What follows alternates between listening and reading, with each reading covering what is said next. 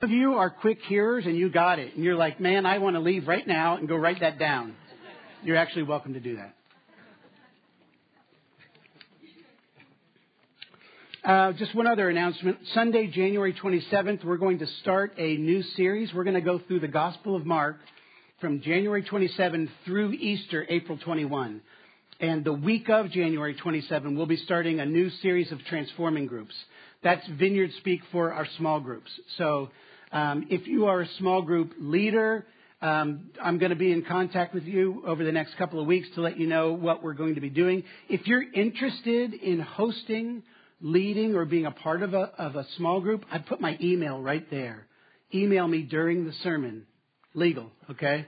Uh, if you want to be a part of a group because uh, life happens in groups, it happens together. So we want to make sure that you get to be a part of that. It's going to be fun as we sort of uh, scamper through Mark together for a couple of months. Okay. Um, I know I've said this before, but I'll say it again. My favorite class in seminary, my most favorite class was by a guy named Dr. Wayne Grudem, and it was on the character of God. So we spent a whole semester just hearing about, talking about, learning about, praying to, worshiping God, His character and His being.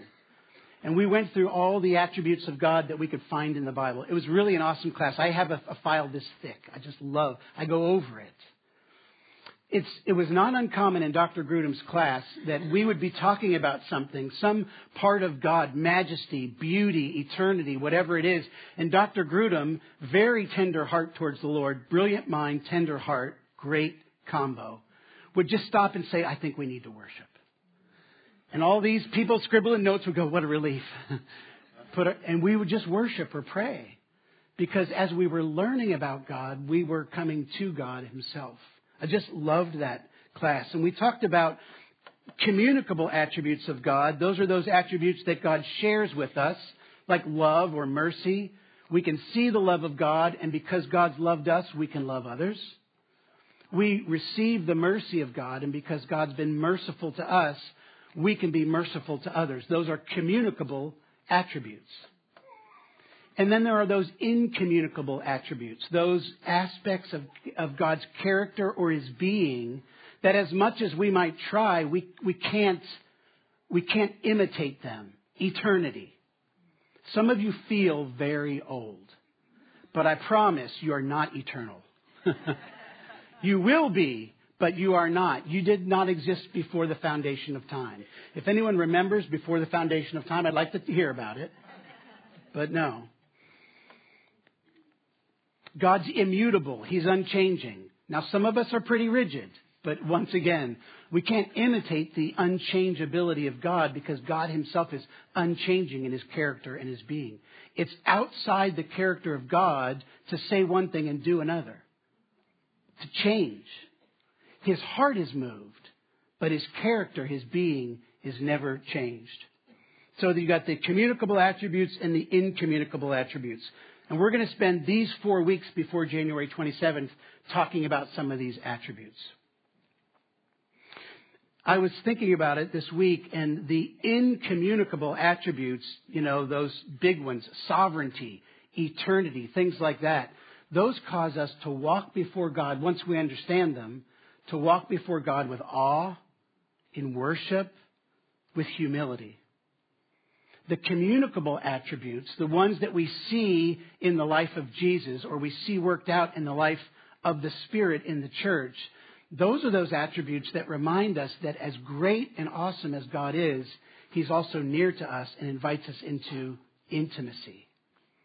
And probably each of us have a tendency there we either, we either look towards the, the, you know, the grandness of God or we focus on the nearness of God. And we're going to talk about those two attributes today.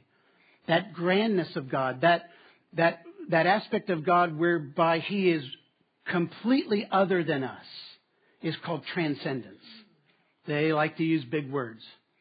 Transcendence is that aspect of God where we realize He's completely other than us. Though we can we can understand things about God, He is completely outside of our realm of complete understanding. If anyone tells you, I understand God completely, no, you don't. He's transcendent. He's completely beyond. God is above, other than, distinct from all that He has made. And at the same time that God is transcendent, He's also immanent. Now, make sure you hear the word right. About 10% of you are really listening closely. Imminent with an I means the, the, Jesus is coming soon, right? His return is imminent. He could come at any time. Be ready. Before the end of this sermon, before the football game, you know, he could come at any time. We're talking about immanence with an A. And what that means is the nearness of God. That God is, while He's transcendent and completely other, He has chosen to reveal Himself in intimate ways connected with His creation. He's not just out there big and other, He's right here. We felt His presence during worship.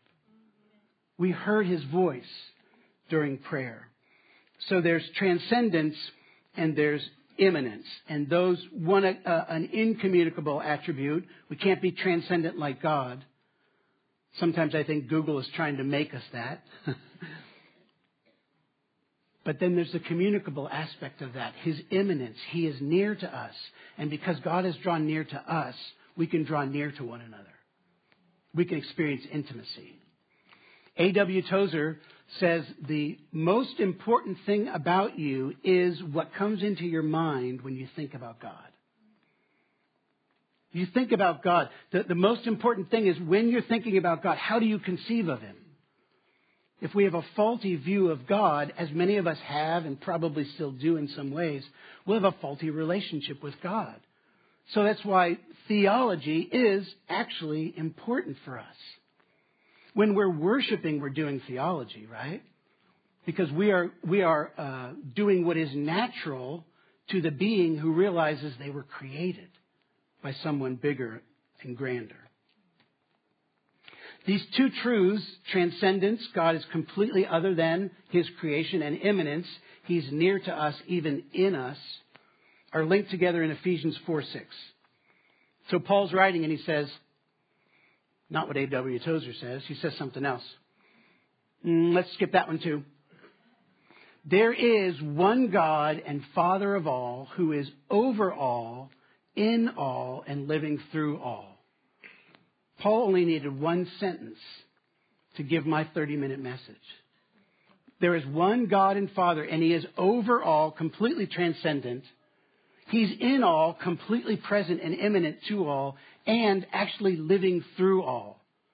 Somehow, the God who created us climbed inside us. Isn't that a wild thought? What would the implications be in our lives if we really grasped that reality? The Creator climbed into the creature to show what it looks like to live in perfect relationship with the God of the universe.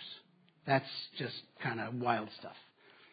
And we have the rest of our lives to sort of figure that out. So let's talk first this morning about transcendence. Isaiah 55.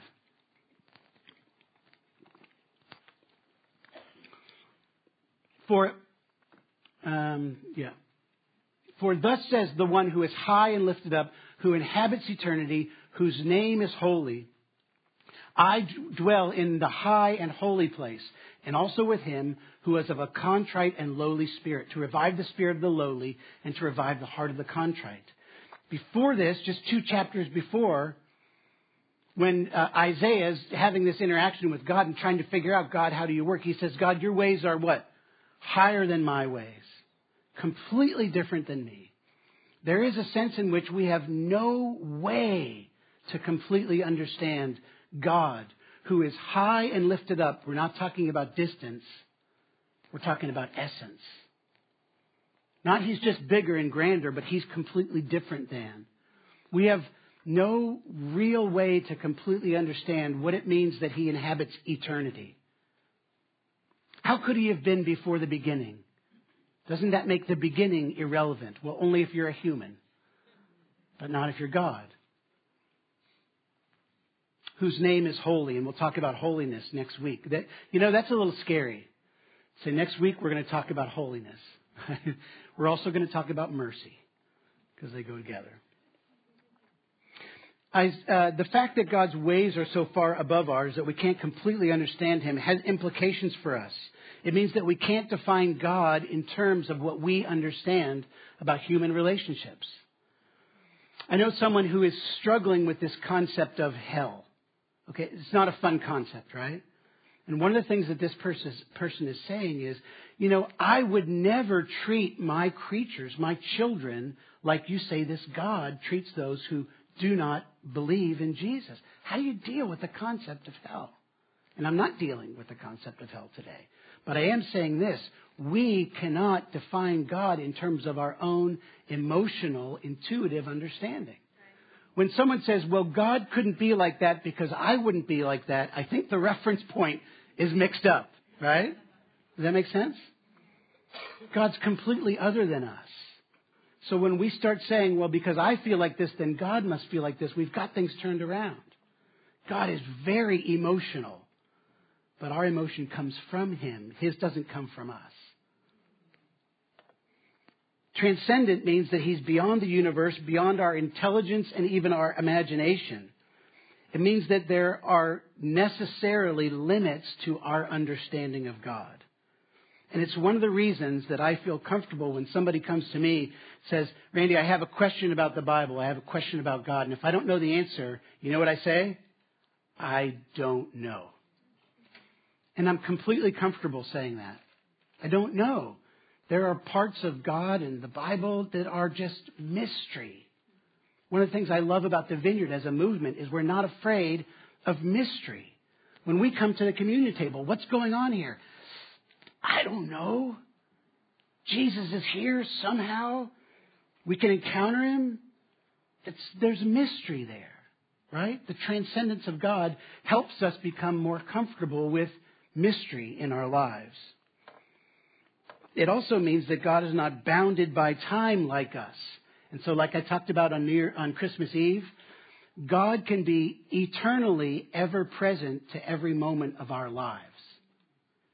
It's why we pray for people to be healed from wounds of the past. Because God, living unbounded outside of time, can be present to that hurt and bring healing that manifests itself today. How many have had some healing in their lives emotionally? Spiritually, because why? God's not bound by our time. Oh, darn, we missed it. Guess we can't help you at all. God doesn't work that way. Some people say, well, wait, God, you know, I'm going after you. I'm going after you hard. And I'm praying. I'm giving my whole life to you. And then, ah, you let this bad thing happen. What are you doing, God? I say, well, wait a minute. I'm not sure we get to ask God that question. God is doing something. He's doing something grand. But it, our relationship with God doesn't work like I do nice things for you, you do nice things for me. That makes us equal. No, it doesn't work that way. Heck, marriage doesn't even work that way.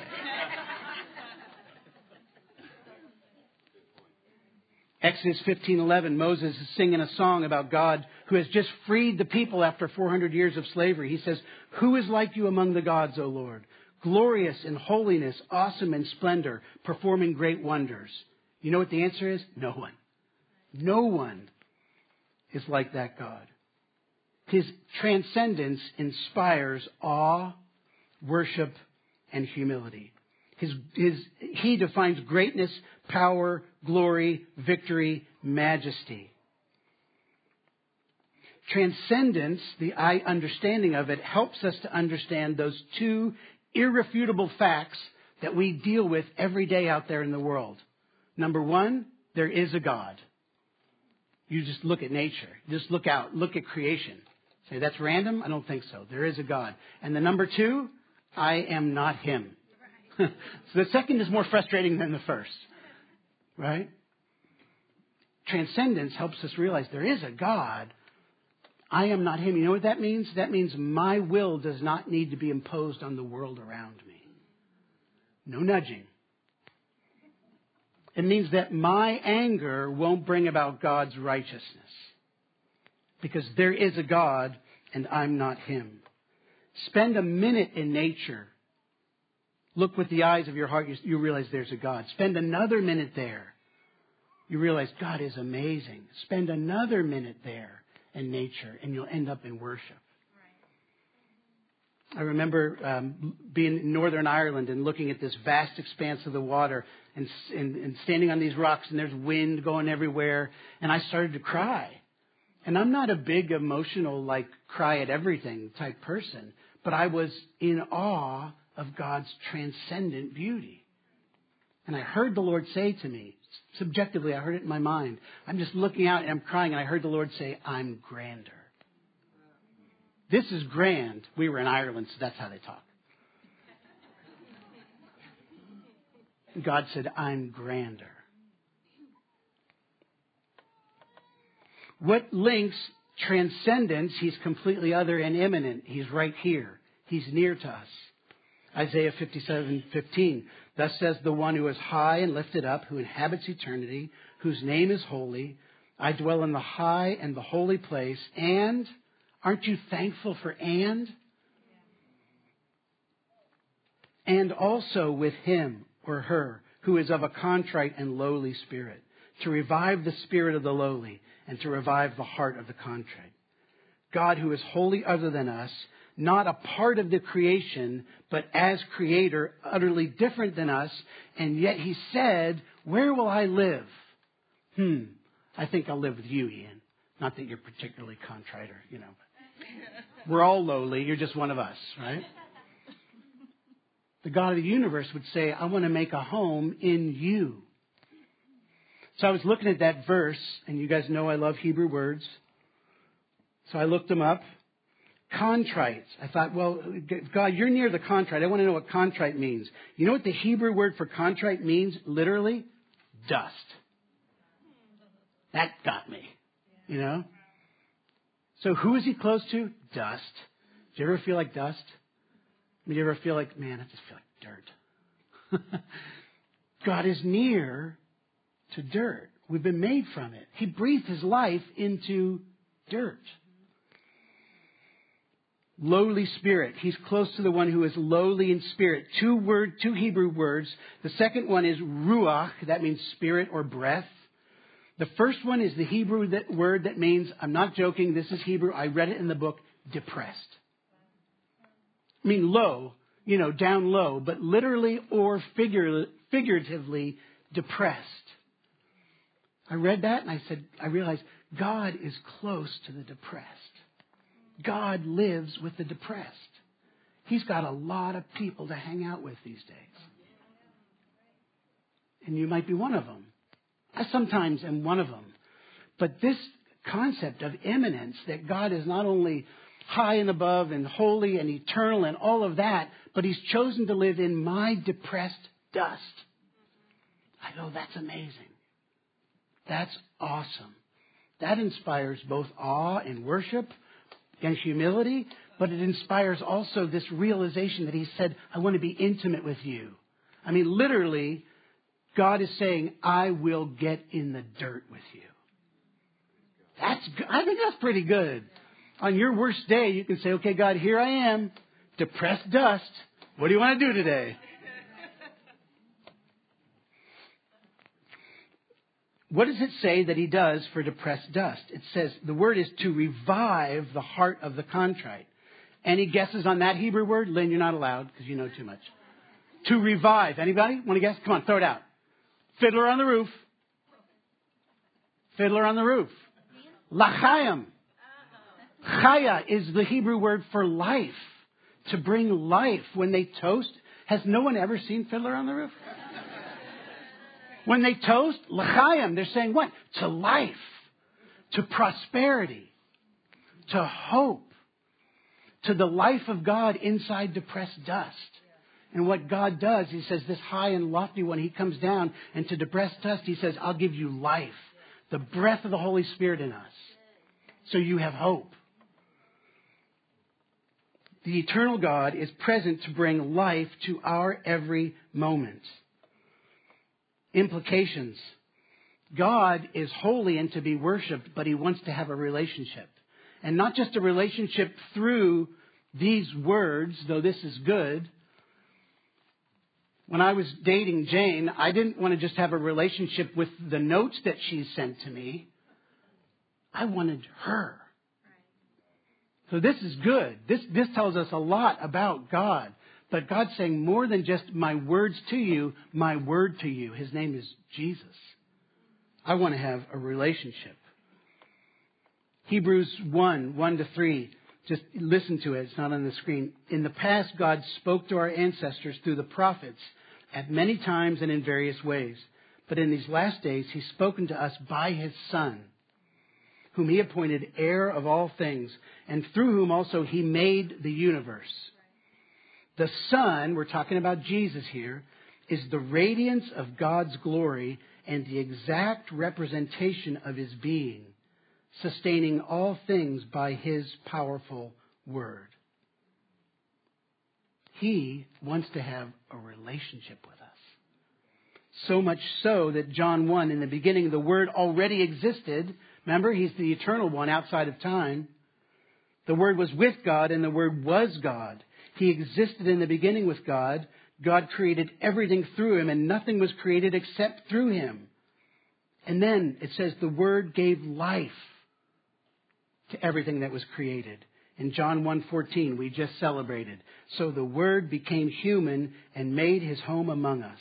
He was full of unfailing love and faithfulness, and we have seen his glory. The glory of the Father's one and only Son. And so the God who's completely other says, I'm going to make my house in you. I'm going to be with you. I'm going to be near to you if you're brokenhearted. I'm going to come close to you if you feel like dirt. Yes, I'm holy, but Jesus was willing to shed that image of God and come down and be a man so we could see what it look, would look like for God to live in the dirt. And we're following him every day. It's a dirty world. And we get to go and show how the people can be clean. We read in the Bible over and over, fear not, fear not. We think, why do we read that so many times? Well, at least two reasons. One, there are a lot of things to be afraid of out there. but the reason that God can say fear not over and over and over again is because it's always followed by, I'm with you. Don't be afraid of the circumstances. I'm with you. Don't be afraid of the things in the future you can't figure out. I'm there. I'm with you. I'm present to that moment. And even deeper, if you're allowed to say this, than God being with us. John 14. Jesus says, Since I live, you also will live. When I'm raised to life again, you will know, listen to this, that I am in my Father. So there's Jesus, completely in God the Father. And you are in me. So where's Jesus? In the Father. And where are we? in Jesus. And then Jesus turns it all around and says, and I'm in you. And so just spend the next 20 years of your life trying to figure that out. That's immanence. Can you get closer than being in one who is in God and who altogether is in you? That's pretty close. Augustine, I don't know, fourth century, I think, said, God is actually closer to us than our own being. He knows us better than we know ourselves. And so we hold transcendence and immanence.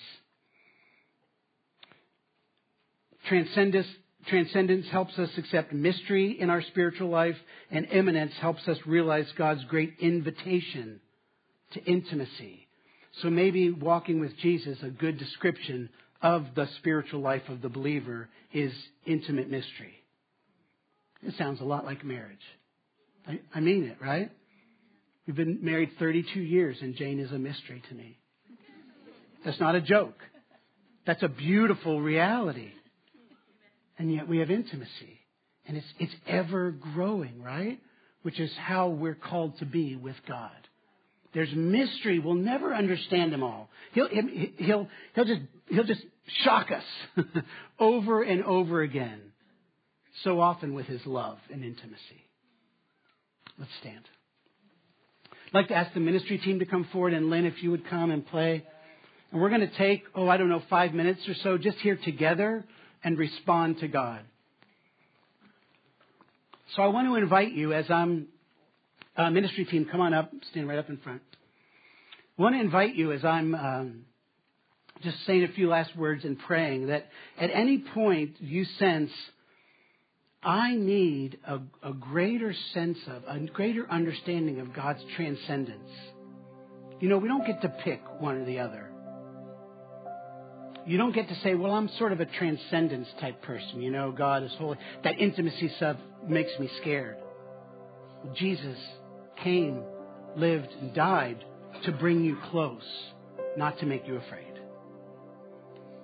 You can't say, well, I'm just, you know, the nearness of God, the ooey gooey, Jesus is my pal, we're brothers, and forget that He's completely, totally other. And that inspires reverence and awe and worship and holy fear and humility. So, my guess is there's an invitation for many of us this morning. Maybe you need a, a, a greater sense of God's grandness, His transcendence. I'd ask you to come forward and let someone pray for you.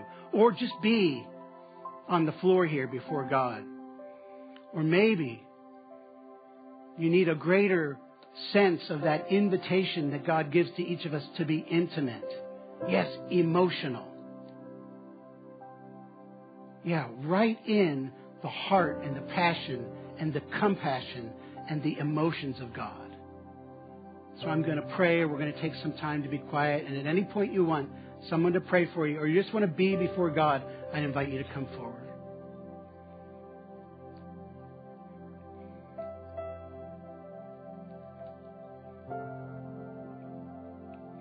God, we thank you that you have created us and that you are awesome. And I ask, Lord, that you would, by the Holy Spirit, inspire a sense of your grandness in your people at the vineyard this morning. You would inspire deeper levels of humility, awe, worship, reverence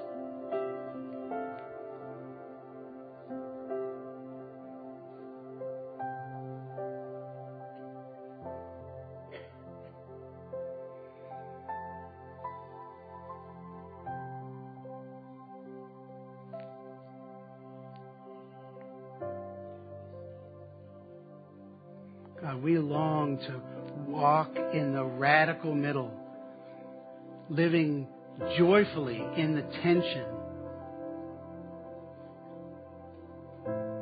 That you are worthy of it all, and, and yet you gave up it all to, to be near to us. So we ask, Lord, that you would give us grace to draw near to you, to be honest with you, with our emotions and our questions and our thoughts and our love. Holy Spirit, come and move among us now. We just wait, God. We just wait for you.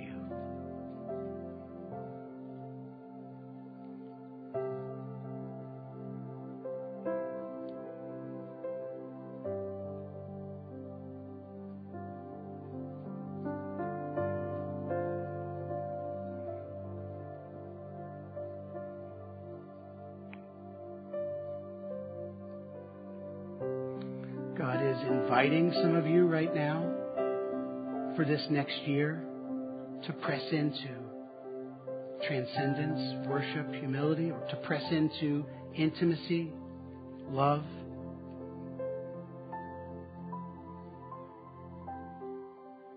God, we thank you that you are right now present to every moment of our lives, past, present, and future.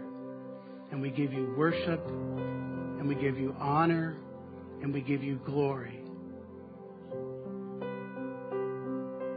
And we ask that you would fill our hearts with your love so that we would overflow into a world that is desperate for your intimate touch.